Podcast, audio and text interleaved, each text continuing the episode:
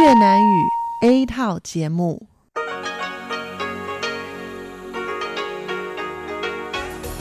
Đây là Đài Phát thanh Quốc tế Đài Loan RTI.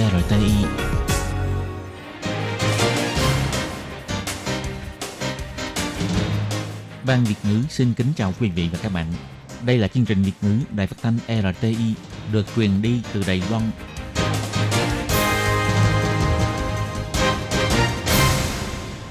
Tường Vi xin kính chào quý vị và các bạn. Chào mừng các bạn đến với chương trình phát thanh Việt ngữ Đài RTI. Các bạn thân mến, hôm nay là thứ Tư, ngày 5 tháng 2 năm 2020, tức là 12 tháng Giêng âm lịch năm Canh Tý. Chương trình Việt ngữ của Đài RTI hôm nay sẽ được mở đầu bằng bản tin thời sự Đài Loan. Tiếp theo là phần chuyên đề. Sau đó là các chuyên mục Tiếng Hoa cho mỗi ngày, Cẩm nang sức khỏe, và cuối cùng sẽ được khép lại bằng chuyên mục ống kính rộng. Trước tiên, Tường Vi xin mời quý vị và các bạn cùng theo dõi nội dung tóm lược của bản tin thời sự Đài Loan. Ủy ban Trung Quốc đại lục cho biết, công tác sơ tán công dân Đài Loan mắc kẹt tại Vũ Hán về nước trong những đợt sau phải đáp ứng 3 nguyên tắc. Trong hôm nay và ngày mai không điều động chuyên cơ sơ tán. Người nước ngoài sẽ bị ảnh hưởng bởi cơ chế mua khẩu trang bằng thẻ bảo hiểm, e ngại tạo nên lỗ hổng trong công tác phòng dịch. Cách phòng ngừa lây nhiễm virus corona qua đường phân miệng. Dịch viêm phổi Vũ Hán leo thang, Bộ Giáo dục Đài Loan thúc đẩy kênh học tập trực tuyến, giúp cho học sinh theo kịp tiến độ giảng dạy. Miền Bắc Đài Loan lạnh và ẩm ướt, nhiệt độ ngày và đêm ở Trung Nam Bộ có sự chênh lệch lớn. Cuối cùng là, ông Trần Thời Trung không giấu được cảm xúc khi phải tuyên bố Đài Loan tăng thêm 1 ca nhiễm. Tổng cộng 11 ca xác nhận nhiễm virus corona. Sau đây xin mời quý vị cùng theo dõi nội dung chi tiết. Hiện nay mọi người đang rất quan tâm đến đợt 2 của công tác phái chuyên cơ sơ tán người Đài Loan rời khỏi Vũ Hán về nước. Ngày 5 tháng 2, Phó Chủ tịch Ủy ban Trung Quốc đại lục Khu Thủy Chính cho biết, do vào hôm ngày 3 tháng 2, đợt sơ tán đầu tiên với 247 hành khách Đài Loan về nước, đã xuất hiện một ca dương tính với virus corona. Chính vì thế, bộ ngành có liên quan sau khi thương lượng, chính phủ quyết định đặt ra 3 nguyên tắc xử lý lưu trình sơ tán sắp tới. Đợt sơ tán tiếp theo buộc phải đáp ứng đủ 3 nguyên tắc, không được thông qua một cách sơ sài. Vì vậy, trong hôm nay và ngày mai sẽ không có chuyên cơ chở người Đài Loan mắc kẹt tại Vũ Hán về nước. Phó Chủ tịch Ủy ban Trung Quốc đại lục Khu Thủy Chính biểu thị, nguyên tắc xử lý đón người về nước đầu tiên là công tác sắp xếp hành khách sau khi nhập cảnh, bắt buộc phải nâng cấp mức độ chuẩn xác của công tác phòng kiểm dịch. Vì vậy, Đài Loan đã thảo luận cùng với phía Trung Quốc biện pháp thi hành tăng cường công tác phòng kiểm dịch. Nguyên tắc thứ hai như sau, trong đợt sơ tán đầu tiên, phía Đài Loan đã thông báo trước ưu tiên cho những người bị mắc bệnh mãn tính, người thường xuyên sử dụng các loại thuốc đặc trị đặc biệt, người cần sự chăm sóc của y tế hoặc người già trẻ em có sức đề kháng yếu. Phía Trung Quốc đã đồng ý yêu cầu này. Tuy nhiên, hành khách trong đợt đầu tiên về Đài Loan có nhiều người không nằm trong yêu cầu nói trên. Do đó, đợt sơ tán tiếp theo dành cho danh sách ưu tiên, yêu cầu phải đạt được sự thống nhất với phía Đài Loan. Danh sách hành khách hoàn chỉnh phải giao cho Đài Loan trước khi khởi hành chuyên cơ, đợi đến khi hoàn thành công tác kiểm duyệt tư cách nhập cảnh mới thi hành lệnh sơ tán. Nguyên tắc thứ ba, do số lượng và không gian trung tâm cách ly có hạn, người được sơ tán về nước phải cách ly 14 ngày, nên trước khi thi hành nhiệm vụ phải chuẩn bị đầy đủ không gian cách ly nhằm đảm bảo sự chăm sóc chu đáo và thích hợp cho người sơ tán từ Vũ Hán về nước. Hiện các bộ ngành có liên quan đang tích cực chuẩn bị công tác xử lý và cách ly chu toàn nhất có thể. Phó Chủ tịch Ủy ban Trung Quốc đại lục ông Khu Thủy Chính nói, nguyên tắc nói trên phải đáp ứng đầy đủ, không được thực hiện sơ sài. Công tác sau khi sơ tán về nước cần phải được chuẩn bị và thảo luận chu đáo. Hiện nay đang tiến hành trao đổi, sau khi hoàn thành mới tiếp tục thực hiện bước công tác tiếp theo. Trong hôm nay và ngày mai sẽ không có thêm chuyên cơ sơ tán người về nước. Phó Chủ tịch Khu Thủy Chính cho biết, chính phủ vô cùng quan tâm đến an toàn sức khỏe của người dân Đài Loan đang mắc kẹt tại Vũ Hán, sẽ quan tâm đến quyền lợi người dân và công tác phòng chống dịch bệnh trong nước. Dựa trên năng lực trong nước sẽ tích cực chiếu theo 3 nguyên tắc trên để hỗ trợ công tác đưa người dân bị mắc kẹt ở Vũ Hán được trở về nước an toàn và khỏe mạnh.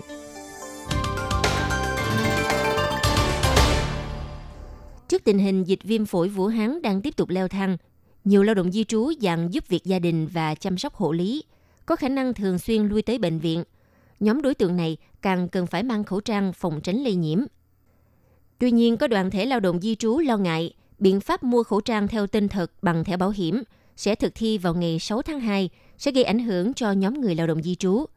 Vì theo bản thăm dò do quỹ The Garden of Hope Foundation công bố vào năm 2019, có đến 20% lao động di trú giúp việc gia đình không được phép giữ thẻ bảo hiểm y tế, thẻ cư trú hoặc hộ chiếu của mình. Vì vậy, sẽ xảy ra tình trạng lao động di trú không thể tự đi mua khẩu trang. Đoàn thể lao động di trú còn suy nghĩ đến nhóm đối tượng thuyền viên người nước ngoài đang công tác ngoài khơi. Họ không được áp dụng luật lao động cơ bản, cũng không có bảo hiểm y tế. Khi cập bờ sẽ không thể tự giác đi mua khẩu trang. Còn đối với một số lao động di trú đang trong thời gian chuyển đổi chủ thuê, trong vòng 60 ngày sẽ không được hưởng chế độ bảo hiểm y tế. Bên cạnh đó, nhóm lao động di trú mất liên lạc đều không có bảo hiểm y tế, hộ chiếu hay là thẻ cư trú. E rằng nhóm người này bị loại trừ ra khỏi mạng lưới quản lý phòng dịch và tạo lỗ hổng trong công tác phòng chống dịch bệnh.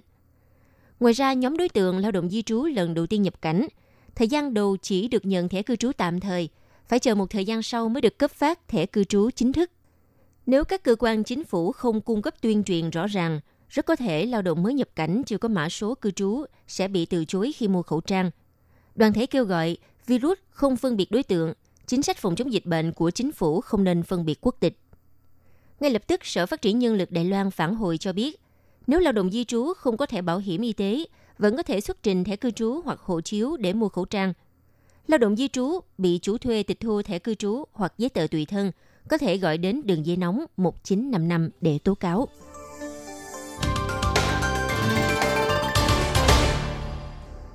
Quý vị và các bạn thân mến, sau đây là nội dung tuyên truyền cách phòng ngừa lây nhiễm virus corona qua đường phân miệng do Chủ tịch Hội Y học bệnh truyền nhiễm ở trẻ nhỏ, ông Lý Bỉnh Dĩnh tuyên truyền. Nội dung tuyên truyền do Viện Hành chính Đài Loan thực hiện. Xin mời quý vị cùng lắng nghe. Xin chào mọi người, tôi là Lý Bỉnh Dĩnh, Chủ tịch Hội Y học bệnh truyền nhiễm ở trẻ nhỏ. Virus corona tuy đã được phát hiện có trong chất thải của người nhiễm bệnh, nhưng không có chứng cứ cho thấy virus corona lây nhiễm cho con người từ đường phân miệng. Đối với chủng mới của virus corona, đường truyền nhiễm hữu hiệu vẫn là qua đường tiếp xúc hay đường nước bọt. Vì thế chúng ta phải chăm rửa tay. Ví dụ sau khi đi vệ sinh, phải dùng xà phòng cọ rửa tay trong 20 giây, đồng thời phải chú ý thói quen vệ sinh cá nhân. Hiện nay, hệ thống xử lý nước thải của Đài Loan rất hoàn thiện, có thể ngăn chặn khả năng lây nhiễm virus corona có trong chất thải. Trong môi trường xung quanh, nếu nghi ngờ bị ô nhiễm dịch đàm hoặc dịch chất thải, có thể dùng chất tẩy trắng hòa tan với nước theo tỷ lệ 1/100 để khử trùng. Nếu nhà tắm hoặc mặt ngoài bồn cầu bị dính phân bẩn, thì có thể sử dụng chất tẩy trắng hòa tan với nước theo tỷ lệ 1/10 để khử trùng. Nội dung tuyên truyền trên do Viện Hành chính Đài Loan ủy thác thực hiện.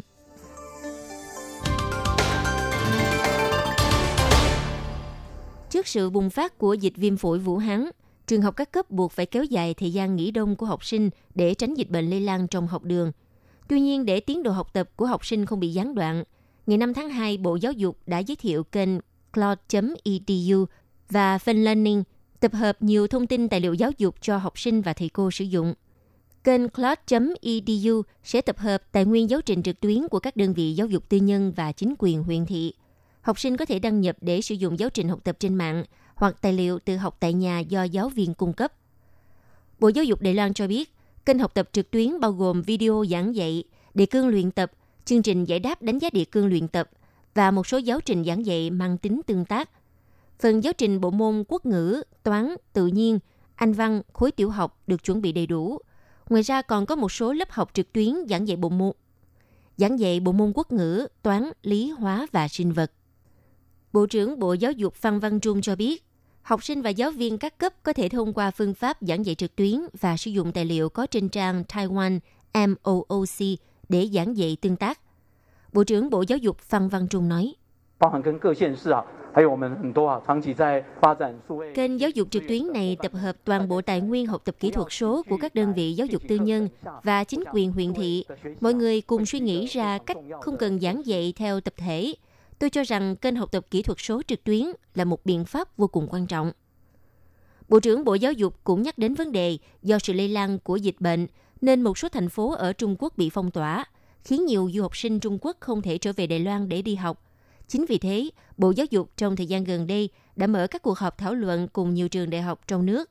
nghiên cứu phương pháp ứng phó thích hợp cho học sinh không bị chậm tiến độ học tập. Trung tâm Chỉ huy Phòng chống dịch bệnh cũng vừa tuyên bố tạm ngừng cấp phép nhập cảnh cho du học sinh Trung Quốc vào Đài Loan. Trong khi một số trường đại học tại Đài Loan có du học sinh Trung Quốc đã khai giảng trước ngày 7 tháng 2.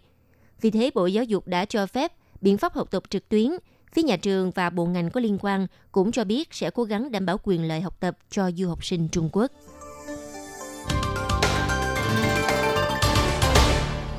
Cục Khí tượng Trung ương cho biết do ảnh hưởng gió mùa Đông Bắc, hôm nay vùng Đông Bắc Bộ đón gió Phong, vùng Bắc Bộ có mưa rào cục bộ, bờ biển phía Bắc Cơ Long và Nghi Lan có mưa lớn cục bộ, vùng đồng bằng Trung Nam Bộ có nhiều mây, vùng núi dễ xuất hiện mưa rào, thời tiết miền Bắc lạnh và ẩm ướt. Đông Nam Bộ lưu ý nhiệt độ ngày và đêm cách biệt lớn. Cục Khí tượng Trung ương chỉ ra rằng nếu hơi nước gặp nhiệt độ thích hợp, những vùng núi cao trên 3.000 m sẽ có khả năng xuất hiện bông tuyết hoặc rơi tuyết. Người dân nếu có những hoạt động trên vùng núi nên lưu ý sự thay đổi của thời tiết. Về mặt nhiệt độ trong ngày, miền Bắc Đài Loan nhiệt độ cao nhất dưới 18 độ C, thời tiết lạnh cả ngày. Trung Nam Bộ và Hoa Liên, Đài Đông nhiệt độ từ 23 tới 25 độ C, Nam Bộ khoảng 27 độ C. Sáng sớm và đêm khuya các nơi có nhiệt độ từ 13 tới 17 độ C. Vùng trũng trải và khu vực Bành Hồ, Kim Môn, Mã Tổ có gió giật cấp 8 đến cấp 10. Bờ biển phía Bắc Cơ Long có khả năng xuất hiện sóng lớn, người dân khi tham gia các hoạt động trên biển hoặc gần bờ nên lưu ý. Theo kết quả quan trắc chất lượng không khí do Sở Bảo vệ Môi trường cung cấp cho biết, hôm nay do tốc độ gió thổi từ Trung Bộ lên hướng Bắc có cường độ mạnh, tạo điều kiện lan rộng theo chiều ngang, phía miền Nam hạ nguồn của gió nên lưu ý có khả năng tích tụ vật ô nhiễm. Bắc Bộ, Tân Trúc, Miêu Lật, Trung Bộ, Nghi Lan và Hoa Đông có chất lượng không khí khá tốt. Vân Lâm, Gia Nghĩa, Nam Đầu và Cao Hùng, Bình Đông có chất lượng không khí ở mức bình thường.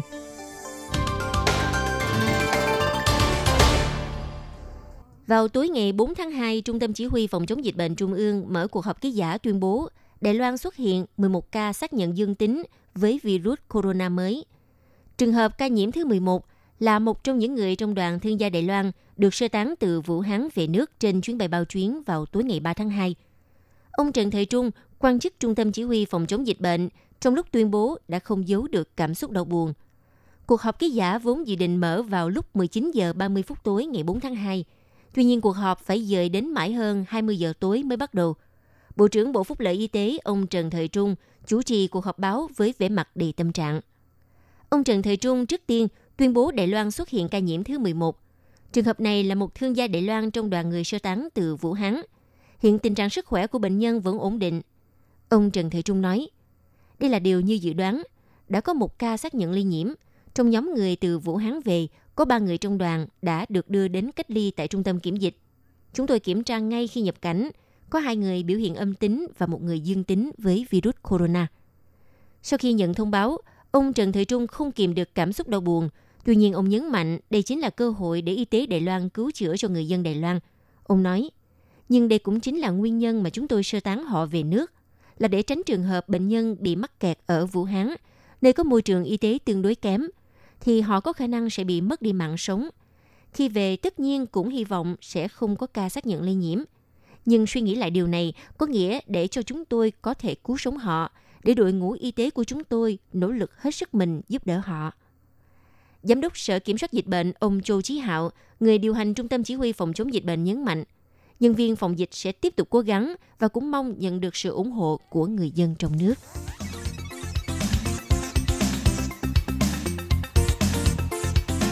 Quý vị và các bạn thân mến, vừa rồi là bản tin thời sự Đài Loan do Tường Vi biên tập và thực hiện. Xin cảm ơn sự chú ý đón nghe của quý vị.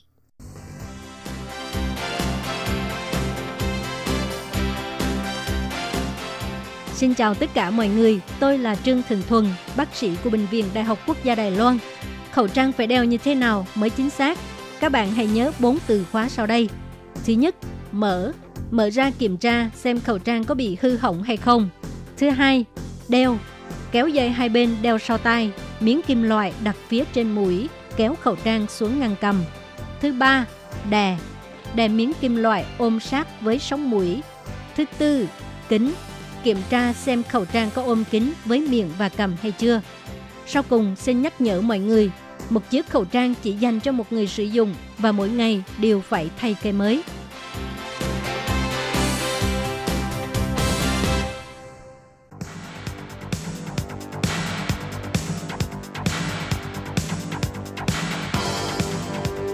Đây là đài phát thanh quốc tế Đài Loan RTI, truyền thanh từ Đài Loan. Mời các bạn theo dõi bài chuyên đề hôm nay.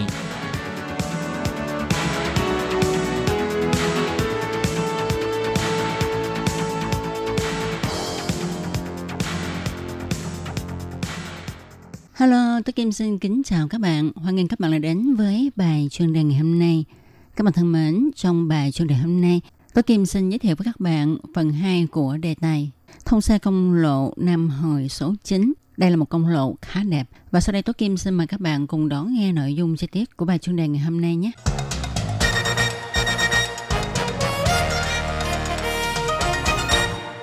Các bạn thân mến, vào tuần trước, Tố Kim cũng đã giới thiệu sơ cho các bạn về việc thông xe công lộ Nam Hồi số 9. Thì công lộ Nam Hồi số 9 dài 45 km, qua 17 năm cải thiện, nới rộng, này đã thông xe toàn tuyến trước Noel năm 2019. Và nó đã thu ngắn sự qua lại giữa Đài Đông và Bình Đông. Và điều quan trọng hơn hết là tuyến đường sinh mệnh liên thông từ phía Nam Đài Loan sang phía Đông Đài Loan không còn bị đứt đoạn nữa. Từ đó, người dân địa phương không còn phải cực khổ khi muốn về quê nhà của mình. Và tuần trước, chúng ta đã được giới thiệu tại sao chính phủ Đài Loan lại cho xây dựng công trình cải thiện và mở rộng công lộ Nam Hồi số 9. Sau khi công lộ Nam Hồi số 9 dài 45 km mới được ra mắt mọi người và thông xe, thì nó được cư dân mạng của Đài Loan cho rằng đây là công lộ đứng thứ 3 trong 10 công lộ đẹp nhất Đài Loan, với cây cầu Kim Lôn như là con rồng đạp sóng đi qua, và cầu An Sóc cũng được ví như là con rồng ẩn mình trong rừng núi. Tuy nhiên, các bạn có biết rằng đằng sau những cảnh tuyệt đẹp của công lộ là những nỗi cực khổ không thể tả của những người xây dựng công trình. Ông La Quốc Phong, trưởng phòng công trình nói, tại sao công trình này lại khó xây dựng như vậy? Đó là, trước tiên, chúng tôi không thể ngăn đường lại khi thực hiện công trình. Thứ hai là dốc núi ở đây dựng đứng, nhưng khi chúng tôi khai quật, khai phá, thì phải làm sao không để cho xe cộ đang lưu thông trên công lộ bị ảnh hưởng, mà lại phải đảm bảo an toàn thi công. Do đó, chúng tôi phải hoàn thành công đoạn ở trên dốc núi, rồi mới khai quật phía dưới vực, mà việc này thì rất là khó khăn. Đồng thời, chúng tôi lại phải duy trì làm sao cho xe chạy trên tuyến đường đang thi công một cách an toàn. Và việc đào đường hầm thảo bộ là một công trình vô cùng khó vì địa chất nơi đây. Khi thuận lợi thì một tháng chúng tôi có thể đào hơn 100 mét. Nhưng khi bị sạt lở thì đôi khi đào vô được 1 mét thì chúng tôi phải thối lui đến 10 mét. Một tháng chỉ đào được 10 mấy mét mà thôi. Điều thú vị là những phu đào đường hầm cho rằng có một nguyên tắc ngầm không thể nói rõ, đó là cấm không cho nữ giới vào đường hầm đang đào. Nhưng chủ nhiệm công trình đào đường hầm lại là nữ giới, là cô Trịnh Kính Linh, đã phá vỡ mê tín này. Cô cho rằng việc nữ giới vào đây thì sẽ gây sạt lở đất trong đường hầm đang đào chỉ là sự trùng hợp. Khi đường hầm bị sạt lở thì công việc sẽ bị ngưng lại mấy tháng, sẽ gây ảnh hưởng thu nhập, nên các phu đào đường hầm không cho phụ nữ vào là như vậy. Đối mặt với nguyên tắc ngầm này, cô Trịnh Kính Linh thổ lộ là cô bị áp lực khá nặng, vì mỗi ngày có từ 200 đến 300 người làm việc trong đường hầm. Lỡ mà họ có chuyện gì thì cô cũng bị liên lụy, nên cô căng thẳng vô cùng. Cô Trịnh Kính Linh và chồng nguyên là đồng nghiệp của nhau trong một công ty xây dựng, và họ đã kết duyên với nhau qua công trình xây dựng đào đường hầm đào viên của tuyến đường cao tốc. Sau khi lập gia đình, có 2 con nhỏ, thì 2 con nhỏ đã theo cha mẹ chúng đi khắp nơi. Công trình ở đâu thì cả gia đình đến đó ở. Lần này cô làm công trình đào đường hầm thảo bộ, gia đình cô dời xuống phía Nam ở 5 năm. Khi công trình kết thúc thì gia đình cô lại không trở về nơi cũ được rồi. Cô nói, con của chúng tôi theo cha mẹ chúng thay đổi chỗ ở suốt. Con trai của tôi khó mà quay về môi trường cũ vì chúng sống ở Nguyên Hương khá lâu, cho nên tính cách và thói quen sinh hoạt đều giống các trẻ em nơi đây. Công lộ Nam Hồi mới đã xây dựng xong và nó đã lưu lại những ký ức đẹp trong lòng những người xây dựng công trình. Và các bạn thân mến, các bạn vừa đón nghe bài chuyên đề hôm nay. Tôi Kim xin cảm ơn các bạn đã theo dõi. Thân chào tạm biệt các bạn. Bye bye.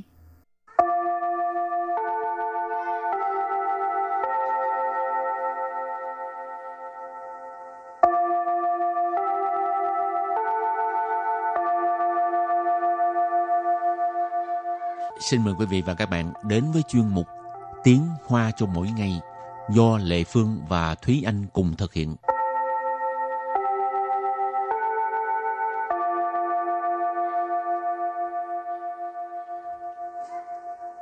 Xin chào các bạn, mình là Lê Phương. Chào các bạn, mình là Thúy Anh. Các bạn có thấy hai cái lồng đèn không? Tại năm nay là năm Canh Tí mà ha. Cho nên lồng đèn các bạn thấy đó là hình con chuột. Hai con chuột này á, người ta thiết kế là từ một cái câu chuyện là chuột đi cưới vợ đó.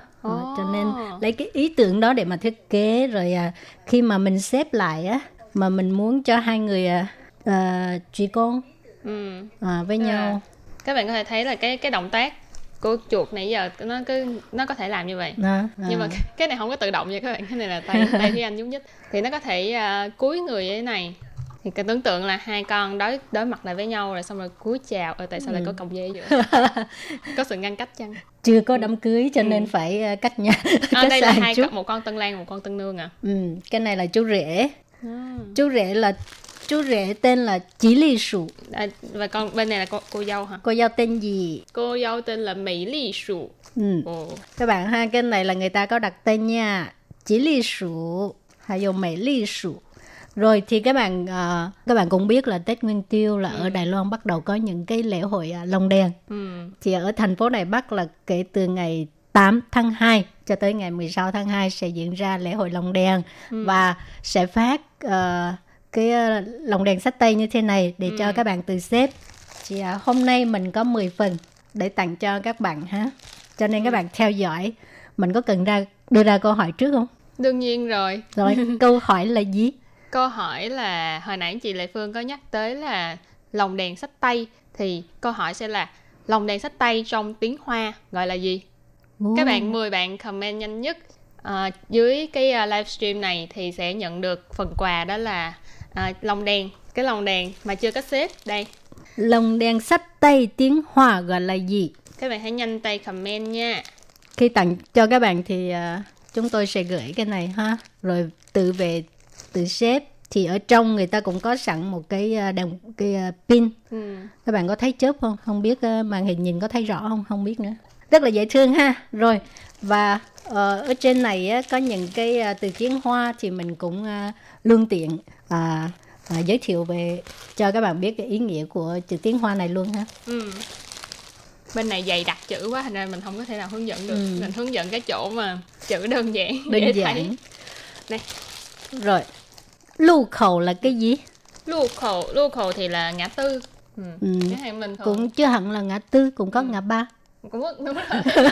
Cho nên gọi là giao lộ. Giao lộ. Cũng có thể. Lưu khẩu ha, giao lộ tức là ngã tư nè, ngã ba nè ha, đều gọi là lưu khẩu. Có ngã 6 nữa ha, ghê ha. Rồi, an toàn là cái gì?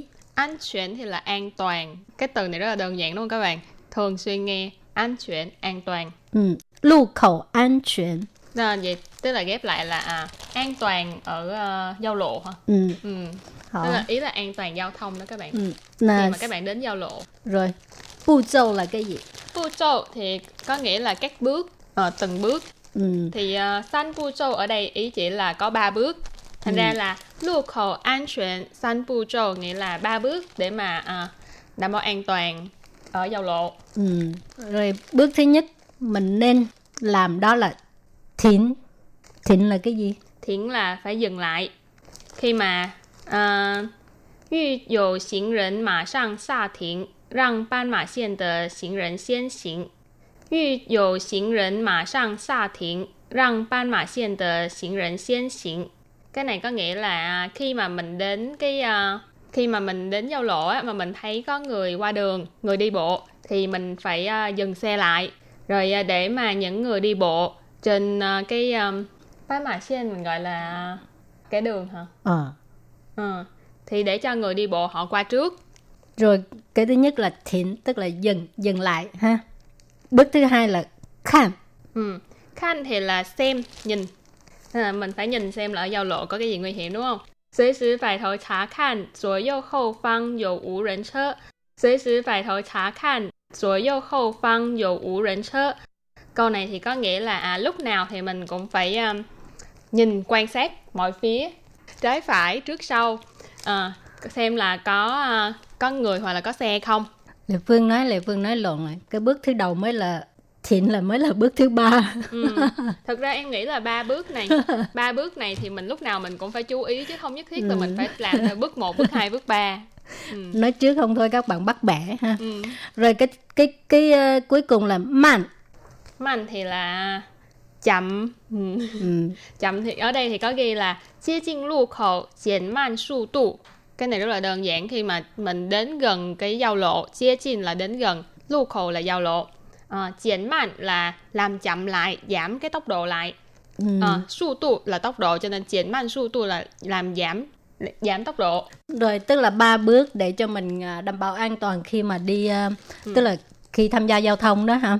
Cái thứ nhất là man là tốc độ mình phải chậm khi mình gần tới cái ngã 3, ngã 4 hay là ngã 6, ngã 7 gì đó. Cái thứ hai đó là khan, nhìn xem xung quanh, tức là khi mà mình tới giao lộ mình phải chú ý quan sát tứ phía của mình, là coi là có xe hay không, hoặc là có người hay không, hoặc là xem là nếu như mà lỡ như đằng trước có xảy ra sự cố giao thông đi nữa thì mình cũng nên giảm tốc độ của mình lại để mà tránh xảy ra cái liên hoàn sự cố, tức là cái tai nạn giao thông liên hoàn. Rồi và cái cuối cùng là thiến. Thiến là dừng lại để mà nhường cho người đi bộ đi qua đường trước. Nhưng mà nhớ là người đi bộ cũng phải đi trên vạch kẻ đường đàng hoàng nha các bạn. Trước đây mỗi lần nói về cái vấn đề an toàn giao thông á, Lệ Phương nghĩ chắc các bạn thường nghe thấy ba chữ là thiện, khan, thiện. Cái này là lúc mình đi qua một cái đường mà có xe lửa đi ngang á, thì người ta sẽ có một cái chắn mà, cho nên người ta nhắc nhở mình là xem thiện, khan, thiện, tức là thiện là cũng dừng lại, rồi mình xem coi để ý có xe lửa từ xa tới. Cái thứ ba đó là thiện, tức là coi cái tiếng, tại vì xe lửa tới là sẽ có tiếng kêu mà. Cho nên Lệ Phương cứ nghĩ là thiện khan thiện. Bây giờ là thiện khan man. Thật ra thì bước nào cũng rất là quan trọng, không có nhất thiết là mình phải làm 1, 2, 3, đúng không? Tại vì cũng tùy trường hợp, nếu như lúc nào mình cũng phải làm theo từng bước thì lỡ đâu xảy ra sự cố bất thường thì làm sao mình làm kịp. Cho nên lúc nào các bạn cũng nhớ là phải giữ an toàn giao thông, bảo đảm cho an toàn cho bản thân mình mà cũng bảo đảm an toàn cho tất cả mọi người cùng tham gia giao thông với mình. Rồi chỉ có một bạn Phú Lê ha có trả lời này, tiết lộ ha, tại vì Lệ Phương bây giờ mình cũng không nói là đúng hay sai. Thì bạn ấy comment là thí tân lộn. Cái này là động từ rồi. Nhắc với bạn Phú Lê là đây là động từ nha bạn. Còn cái này, mình hỏi là danh từ. Lòng đèn sách tay. Có một cách để mà các bạn, để trả lời câu hỏi này, các bạn có thể đi tra những cái bài viết, bài báo bằng tiếng Hoa về cái lễ hội Hoa Đăng của Đài Loan sắp tới, thì các bạn sẽ thấy được cái từ đáp án của cái câu hỏi lần này. Còn những bạn đang xem á, thì comment đi, cần chờ gì nữa ha. Chắc cũng đang tìm đáp án ha, để mình tìm coi thử có không. Trên này có đáp án nè, có nhưng mà chữ nhỏ các bạn không thấy đâu. Này, giới thiệu lại với các bạn, đây là Chí Lý Sử. Cái này là theo cái âm tên của cái con chuột trong cái câu chuyện mà ông chuột cưới vợ đó. Vậy là Mỹ Lý Sử cũng vậy luôn hả chị? Mày chắc là xinh đẹp quá. Mỹ Lý Sử. Rồi lần cuối nữa khoe các bạn 2 con chuột nha. Đây là chú rể Chí Lý Sử, đây là cô dâu Mỹ Lý Sử. 2 con chuột này có thể cúc cung chào nhau. Nãy giờ nó cứ bật ngửa hoài là tại vì nó ngửa người ra đằng sau, thành ra mình phải cho nó chào xuống. Khi mà hai chuẩn bị làm lễ cưới đó, thấy không, là 2 người phải cúi đầu chào nhau, bái đường xong rồi làm cái gì, tiếp tục diễn ra lễ thành hôn. Rồi ok, rồi các bạn comment vào nha, có 10 phần quà. Và hôm nay mình cũng xin tạm chấm dứt ngang đây nha các bạn. Cảm ơn các bạn đã đón nghe. Bye bye đã đón xem chứ. Nhớ comment nha các bạn. Bye bye.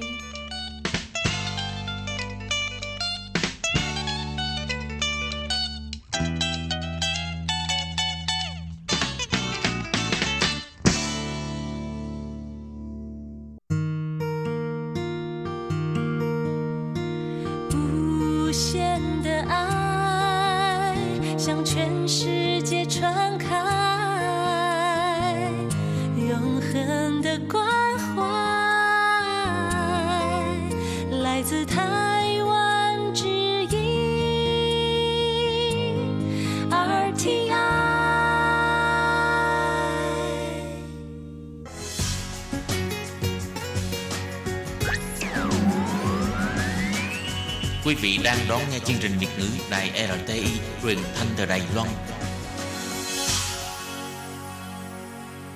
Mời các bạn theo dõi tiết mục Cẩm nang sức khỏe do Tố Kim thực hiện. Tiết mục Cẩm nang sức khỏe sẽ cung cấp những thông tin về sức khỏe cho các bạn tham khảo, chăm sóc tốt sức khỏe mình. Tôi Kim xin kính chào các bạn, hoan nghênh các bạn đã đến với chương mục Cẩm nang sức khỏe ngày hôm nay. Các bạn thân mến, làm cha làm mẹ thì ai cũng mong muốn con mình mau lớn, khỏe mạnh. Nhưng trong quá trình nuôi dạy con á, thì chúng ta không sao tránh khỏi những lúc mà con mình bị bệnh. Trong đó, căn bệnh thường khiến cha mẹ đau đầu và bực bội vì không biết phải làm cách nào để triệt tiêu nó đi. Đó là chứng dị ứng của con. Đây có phải là một căn bệnh nặng hay không? Hình như là không phải, nhưng cha mẹ hằng ngày cứ thấy con mình dụi mắt nè, nhảy mũi, chảy nước mũi, ngứa da khiến cho con gãi sồn sột thì cha mẹ sẽ đau lòng biết mấy. Nhưng không biết phải làm sao đây? Các bậc phụ huynh cần biết cách để giúp trẻ phòng tránh dị ứng, nhất là dị ứng đường hô hấp để không tái phát thường xuyên và gây hậu quả nặng hơn. Vậy hôm nay, tôi Kim hân hạnh mời bác sĩ khoa nhi Huỳnh Tuyên Dung đến với chương mục bàn với các bạn về đề tài chứng dị ứng của con trẻ. Vậy mời các bạn cùng theo dõi nha.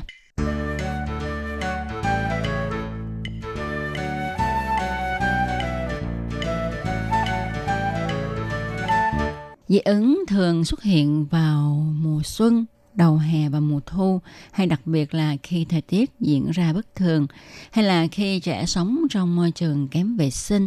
Biểu hiện của dị ứng thường gặp ở trẻ em là viêm mũi dị ứng, suyễn, phát ban và những vấn đề bất thường về da. Thì trong các loại dị ứng ở trẻ thì dị ứng đường hô hấp là thường gặp nhất. Dị ứng đường hô hấp xảy ra nhiều dạng với các triệu chứng như là ngứa, chảy nước mắt, hắt hơi, sổ mũi, ngạt mũi hay ngứa ngáy ở mũi, làm cho trẻ cứ quạt mũi bằng tay. Ở trong tình trạng này thì trẻ sẽ mất khả năng cảm nhận mùi tạm thời, nhức đầu và mệt mỏi, mắt thì thâm quầng hoặc là chảy nước mũi và thường đi kèm với bệnh viêm mũi dị ứng. Người ta thường nói cơ địa dị ứng. Về dị ứng có phải là do di truyền hay không? Tại sao có người thì dễ bị dị ứng như vậy? Thì bác sĩ Dung có thể giải thích điều này không ạ?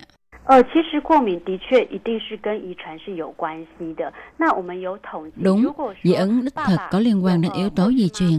Theo thống kê thì nếu như cha hay mẹ là người có cơ địa dị ứng, thì tỷ lệ sinh con có cơ địa dị ứng là 25%. Còn nếu như cha và mẹ đều là người có cơ địa dị ứng, thì tỷ lệ con có cơ địa dị ứng là 50%. Do đó, yếu tố di truyền là nhân tố quan trọng và khí hậu thay đổi, môi trường sống, tác nhân gây dị ứng v.v. cũng là nhân tố gây phát bệnh. Như các bạn phát hiện tại Đài Loan thì hầu như đi đâu chúng ta cũng bắt gặp trẻ bị dị ứng. Theo thống kê thì cứ 4 trẻ em Đài Loan có 1 em mắc chứng dị ứng, tức là trên 25% trẻ em Đài Loan mắc chứng dị ứng. Một trẻ bị dị ứng có thể ngủ ngáy và thức dậy với một cơn đau họng, thở bằng miệng hay quẹt mũi bằng tay. Những triệu chứng của dị ứng đường hô hấp thường giống như là cảm cúm thông thường, nhưng nó tồn tại lâu hơn. Nguyên nhân phổ biến nhất là do những hạt bụi trong không khí bị ô nhiễm hay là phấn hoa, côn trùng, nấm mốc trong nhà và lông thú. Thưa bác sĩ, con số trẻ em dị ứng ở Đài Loan thì không nhỏ ha.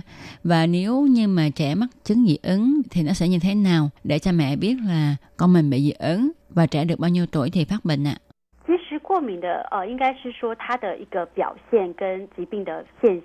Thật ra thì biểu hiện và triệu chứng của dị ứng có khác với các căn bệnh khác.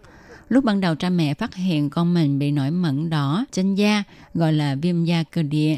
Viêm da cơ địa là một loại dị ứng xuất hiện sớm nhất trong các loại bệnh về dị ứng vì nó xuất hiện khi trẻ mới được 1 tháng tuổi đến 1 tháng rưỡi tuổi.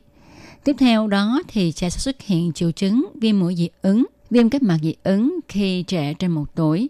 Còn chứng hen suyễn thì sẽ xuất hiện chậm hơn và đây cũng là chứng bệnh mà chúng ta lo sợ nhất trong các chứng bệnh về dị ứng. Chứng hen suyễn sẽ xuất hiện khi trẻ được 3 tuổi. Dị ứng thường dây chuyền trong gia đình, phổ biến nhất là tình trạng viêm mũi dị ứng. Cha mẹ bị viêm mũi dị ứng thì con cũng thường bị dị ứng. Viêm mũi dị ứng hình thành trong con người từ khi còn nhỏ nên có thể bộc phát ở bất kỳ độ tuổi nào. Các bậc phụ huynh có thể tìm ra nguyên nhân tình trạng dị ứng đường hô hấp ở trẻ bằng cách ghi nhận thời điểm xuất hiện của các triệu chứng, thường xảy ra vào cùng khoảng thời gian nào trong mỗi năm, có thể liên quan đến cây cỏ hay là bụi phấn hoa. Thưa bác sĩ, như vậy nếu mà trẻ có cơ địa dị ứng thì cha mẹ có thể phát hiện ra vì da của trẻ sẽ nổi mụn đỏ. Nhưng cũng xin được hỏi bác sĩ là có phải ai có cơ địa dị ứng cũng đều nhất định có các triệu chứng dị ứng hay không?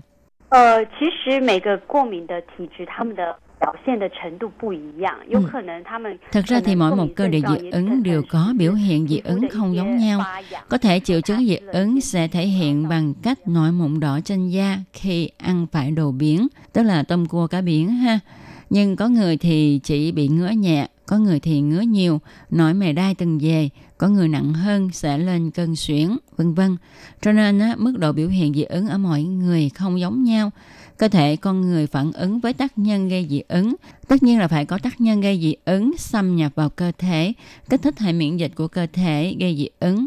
Lúc này hệ thống miễn dịch của cơ thể xem tác nhân dị ứng là một kẻ xâm nhập vào cơ thể. Lúc đó cơ thể sẽ sinh ra chất chống lại kẻ xâm nhập này, từ đó gây tác dụng hóa học khiến cho mạch máu thay đổi, mạch máu nở to, tăng tiết dịch v.v., làm cho người bệnh bị ngứa da, nhảy mũi, chảy nước mũi, hen suyễn. Thưa bác sĩ, người ta thường nói là trẻ sống trong môi trường kém vệ sinh thì sẽ dễ gây nên chứng dị ứng, có phải không ạ?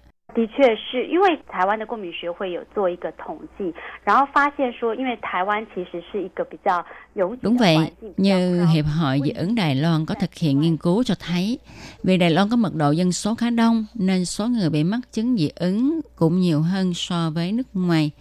Rồi trong nhà có các con bụi rần ở ghế salon, trên giường, trên rèm cửa, trên thảm lót v.v. là tác nhân gây dị ứng đứng đầu tại Đài Loan.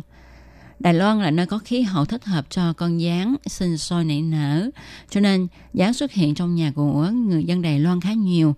Mà những chất thải của con rán đều là tác nhân gây dị ứng đứng thứ hai tại Đài Loan. Rồi khí hậu tại Đài Loan là ẩm thấp, oi bức, cho nên thường nổi mốc, mà nấm mốc cũng là tác nhân gây dị ứng. Thêm nữa, khi mà trong nhà có nuôi con vật cưng thì lông, chất bài tiết của chó mèo cũng là tác nhân gây dị ứng. Cho nên khi nhà chúng ta có em bé thì chúng ta nên tránh những tác nhân gây dị ứng như bụi rận bằng cách luôn giặt giũ mùng mền chiếu gói, thảm lót, lau nhà cửa cho sạch sẽ, thông thoáng, tránh không để cho nhà có gián, không để cho nhà cửa ẩm ướt bằng cách mở cửa sổ cho thông thoáng, không nuôi các con thú cưng để loại trừ trong nhà có lông và chất bài tiết của những con vật này.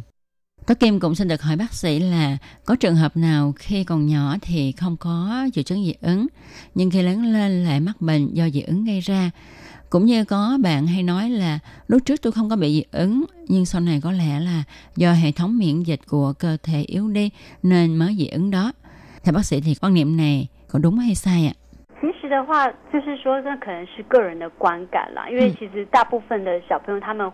Thật ra mà nói thì đó là quan điểm của cá nhân.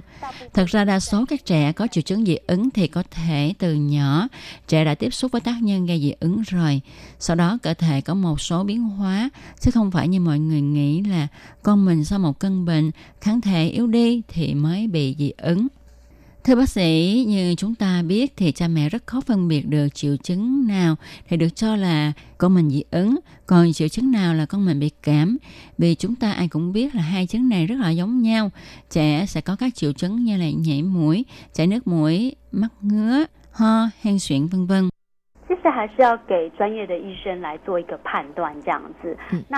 Việc này thì chúng ta nên để cho bác sĩ chuyên môn chẩn đoán các bạn ạ. Thông thường thì nếu như các triệu chứng này chỉ ngẫu nhiên xảy ra, vừa đúng có người trong gia đình bị cảm hay là ở trường, ở lớp có bạn bị cảm mà bị lây, sau đó thì được bác sĩ khám phát hiện cổ họng của trẻ đỏ, trẻ uống thuốc do bác sĩ cho thì các triệu chứng này thuyên giảm. Đó có thể là trẻ đã bị cảm mạo, lâu lâu mới bị một lần. Còn nếu như là do dị ứng thì các triệu chứng này tiếp tục tồn tại, cho dù bác sĩ có cho uống một số thuốc nhưng nó vẫn tồn tại thì chúng ta nên nghĩ đến vấn đề là trẻ bị dị ứng rồi. Hiện nay khoa học rất hiện đại, chúng ta có thể thử máu hay là xét nghiệm da xem con mình dị ứng với những loại tác nhân gây dị ứng nào hay dị ứng với những chất nào. Thưa bác sĩ, có một thắc mắc mà phụ huynh nào cũng muốn biết, đó là một khi trẻ có cơ địa dị ứng thì trẻ sẽ mang theo bên người chứng dị ứng này suốt đời hay sao? Chứng dị ứng này có trị dứt được hay không?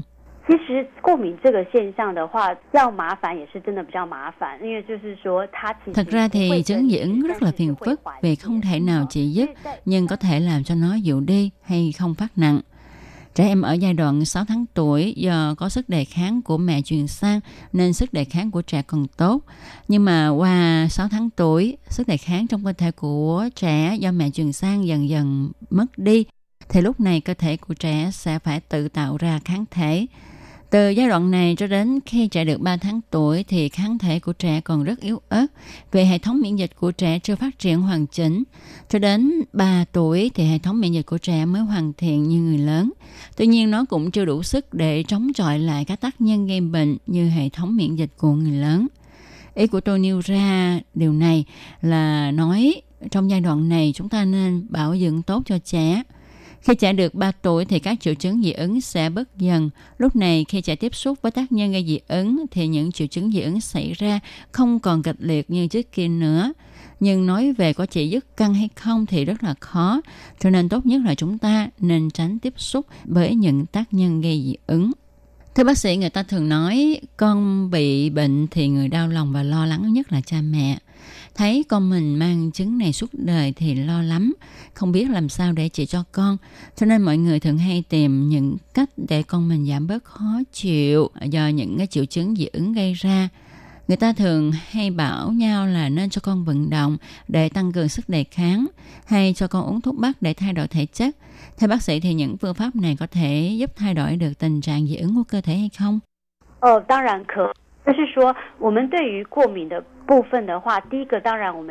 Đương nhiên là được rồi. Đối với chứng dị ứng, điều thứ nhất là chúng ta cố gắng tiếp xúc với tác nhân gây dị ứng. Sau đó chúng ta tránh ăn những thức ăn gây dị ứng, chẳng hạn như các loại hải sản, nhất là những loại có vỏ như là tôm, cua, rồi sữa, chất đạm, vân vân. Chúng ta cũng nên chú ý đến tác nhân gây dị ứng qua tiếp xúc như là mỹ phẩm. Do đó chúng ta nên chọn mua những sản phẩm không chứa chất hóa học, thuần chất thiên nhiên để sử dụng. Ngoài ra, việc tránh những tác nhân gây dị ứng thì chúng ta còn nên có chế độ sinh hoạt nghỉ ngơi điều độ, lành mạnh như là ngủ đủ, vận động thích hợp, khống chế sử dụng thực phẩm, tức là tránh những thức ăn gây dị ứng, nên bổ sung thêm vi khuẩn có ích cho đường ruột. Tất cả những điều này sẽ có ích cho việc tăng sức đề kháng của trẻ. Còn về thuốc bắc thì hiện nay chúng tôi thường lo là không biết có an toàn hay không. Vì sợ trong thuốc người ta có thêm vào chất corticoid hay thuốc bắc bị nhiễm kim loại nặng thì khi uống vào lại có hại hơn. Còn nếu như bạn có thể tìm được phòng khám đông y hợp pháp, uy tín thì chúng ta có thể yên tâm cho trẻ sử dụng thuốc để thay đổi thể chất cho trẻ.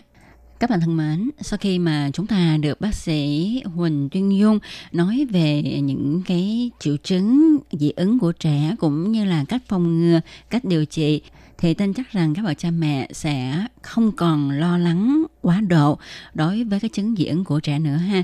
Chúng ta phải biết cách làm thế nào để phòng tránh cho con mình không có tiếp xúc với những tác nhân gây dị ứng, đồng thời tăng cường sức đề kháng của cơ thể, giúp trẻ giảm dần những triệu chứng dị ứng đi. Tôi Kim xin cảm ơn bác sĩ Dung đã đến với chuyên mục, chia sẻ với các bạn thính giả của chúng tôi những điều hữu ích này. Cũng hy vọng nếu mà có dịp thì Tố Kim có thể lại mời bác sĩ đến với chương mục để chia sẻ với các bạn thính giả về những vấn đề sức khỏe nha. Một lần nữa cảm ơn bác sĩ. Và các bạn thân mến, chương mục Cẩm nang sức khỏe hôm nay cũng xin được tạm dừng tại đây. Tố Kim cảm ơn các bạn đã chú ý theo dõi. Hẹn gặp lại các bạn vào chương mục tuần tới cùng trong giờ này. Thân chào tạm biệt các bạn. Bye.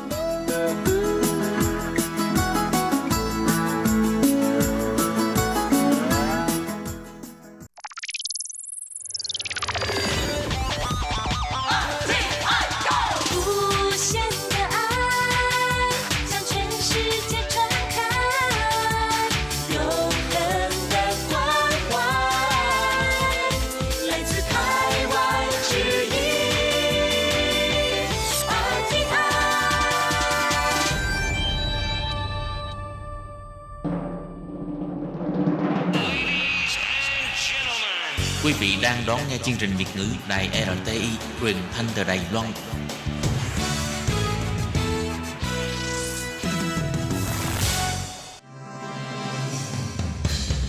Hoan nghênh quý vị và các bạn đến với chuyên mục Ống Kính Rộng, giới thiệu những thông tin Đài Loan liên quan tới ngoại giao, giáo dục, nông nghiệp, khoa học công nghệ, xã hội, v.v.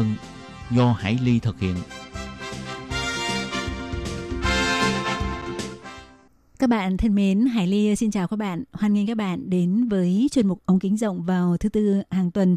Thưa các bạn, thì trong những năm gần đây, do sự chú trọng của nhiều bậc phụ huynh người Việt Nam cũng như là ý thức của các bạn trẻ người Việt muốn tự nỗ lực học hỏi, thì đã có rất nhiều các bạn trẻ Việt Nam ra nước ngoài học tập và đã phát huy năng lực của mình trở thành những tài năng trẻ tại nước ngoài và đã khẳng định vị thế của mình trong nhiều lĩnh vực công việc cũng như là lĩnh vực nghiên cứu khoa học. Thưa các bạn, thì trong buổi phát tuần trước, Hải Ly đã có mời đến với chương trình bạn Trần Ngọc Hà, là một tài năng trẻ làm việc tại công ty Google tại Mỹ. Còn trong chương mục hôm nay thì Hải Ly muốn đem đến cho các bạn một câu chuyện thú vị về một tài năng trẻ người Việt khác hiện đang theo học nghiên cứu sinh tiến sĩ tại Bỉ. Và bây giờ thì Hải Ly xin được hân hạnh chào mừng bạn Lê Phương Linh đến từ Hà Nội nhân dịp Lê Phương Linh có chuyến đi tới thăm Đài Loan. Dạ vâng, xin chào chị Ly ạ. Thì trước tiên mời Phương Linh có thể giới thiệu một chút về gọi là tiểu sử vắn tắt của em để mọi người làm quen được một chút không? Dạ vâng ạ. Xin chào chị Ly, xin chào các thính giả đang nghe đài. Tên em là Lê Phương Linh. Năm nay thì đã là 27 tuổi và tính cả tuổi ta thì là 28. Hiện tại em đang làm nghiên cứu sinh cho một đề tài tiến sĩ ở tại Vương quốc Bỉ. Em đã làm hiện tại là đến năm nay là năm thứ tư và cũng là năm cuối cùng. Khoảng cuối năm 2020 là sẽ là thời gian em tốt nghiệp ạ. Phương Linh là đến từ Hà Nội. Tuy vậy thì Phương Linh đã có rất nhiều năm học tập ở châu Âu. Và trong thời gian gần đây nhất thì là đang theo học nghiên cứu sinh tiến sĩ ở một trường đại học ở Bỉ. Thì Phương Linh có một cái quá trình từ rất là trẻ đã ra nước ngoài học tập và sinh sống. Do vậy mà Hải Ly muốn Phương Linh chia sẻ với các bạn thính giả về cái kinh nghiệm, về cái quá trình mà Linh đã đi học ở châu Âu từ khi còn rất là nhỏ tuổi như vậy. Thì trước tiên cho chị Hải Ly hỏi Linh là em bắt đầu đi học ở nước ngoài là năm bao nhiêu tuổi và cái quốc gia đầu tiên mà em đặt chân tới là quốc gia nào? Đầu tiên thì em tới Anh và lúc đó là em mới có 15 tuổi rưỡi ạ. Cái lúc đó là chưa sinh nhật sang tuổi thứ 16 nữa ạ. Trước đó khoảng năm em 14 tuổi thì em đã được đi một cái trại hè một tháng ở Anh rồi. Và em là rất là ưa thích nước Anh.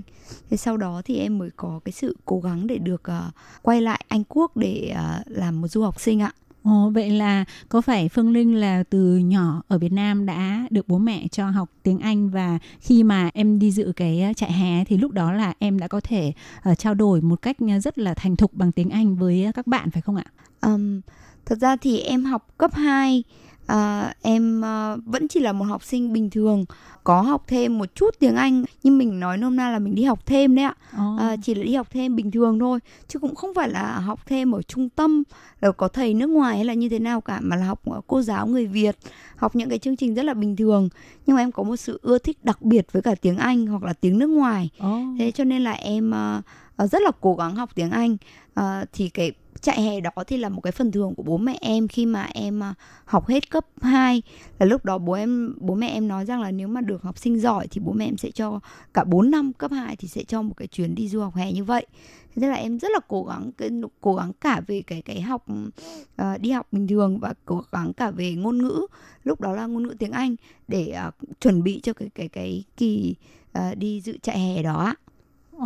Vậy sau đó khi mà quyết định là cái bước đệm là cái trại hè thì sau đó cái việc mà quyết định sang Anh học thì đó là do cái quyết định của em hay là có cái sự định hướng của bố mẹ?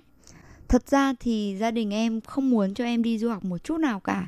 Bởi vì gia đình rất là ít con, chỉ có hai chị em, mà bố mẹ thì rất sợ là sẽ cho đi du học thì sẽ mất con. Thế mà cái việc mà em đi du học thì nó rất là nó gọi là một cái duyên đấy ạ.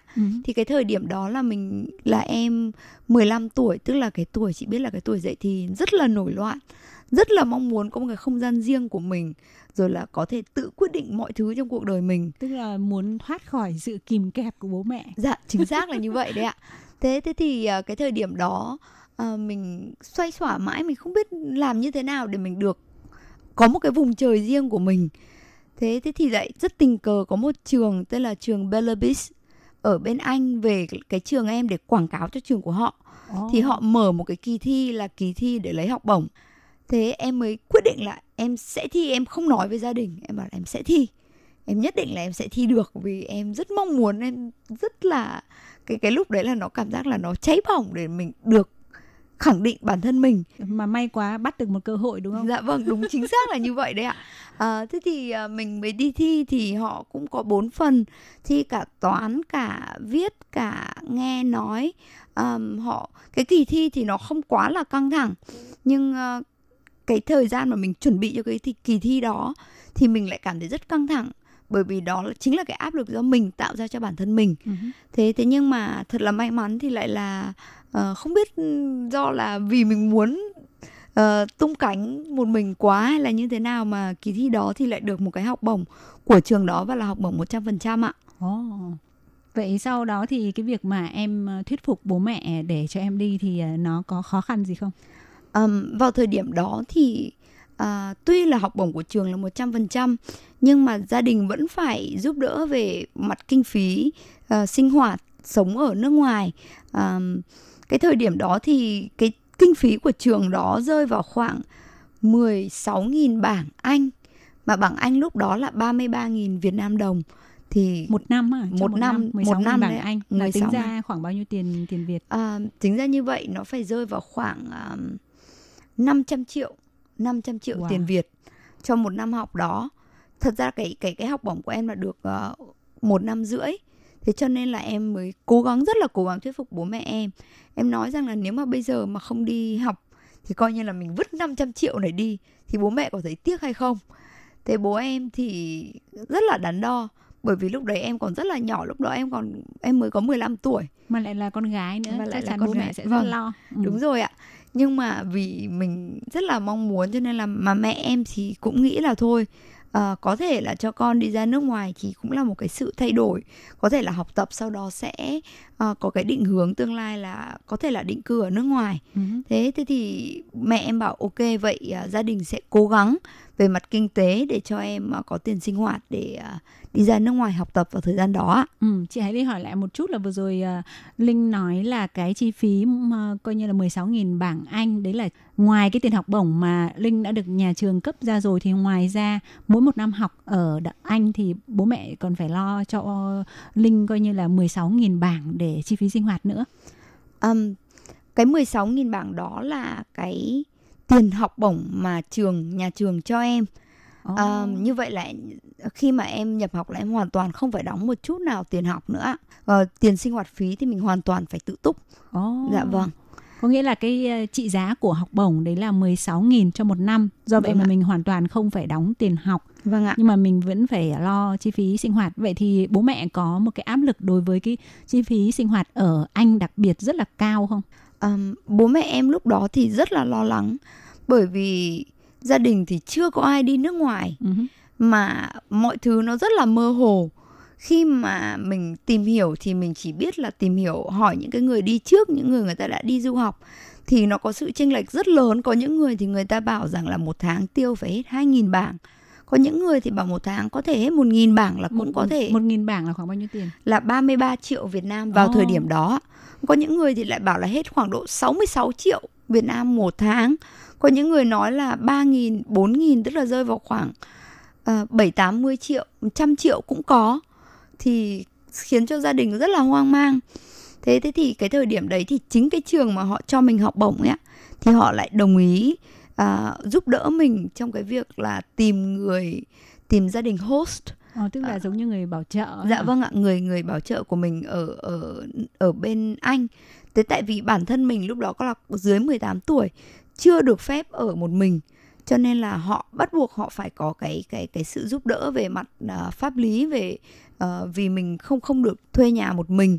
Vậy cho nên là họ cũng giới thiệu cho mình một cái nhà gia đình host, và họ cũng gửi cho mình một cái estimate mà mỗi một tháng ước tính. Vâng, ước tính, đúng rồi ạ. Bảng ước tính chi phí. Đúng, chính xác đấy ạ. Nó là ước tính chi phí là một tháng tiền nhà từng này, tiền đi lại, tiền ăn uống, tiền tiêu vặt và một chút tiền nhà và tiền gửi cho bố mẹ nuôi của mình ở bên đó đấy ạ. Thì nó rơi vào khoảng, lúc đó là mình tính ra nó rơi vào khoảng 800 bảng một tháng. Cũng là một số tiền khá lớn. Nhưng mà vì em rất là quyết tâm là em phải được đi, cho nên là bố mẹ em cũng ủng hộ ạ.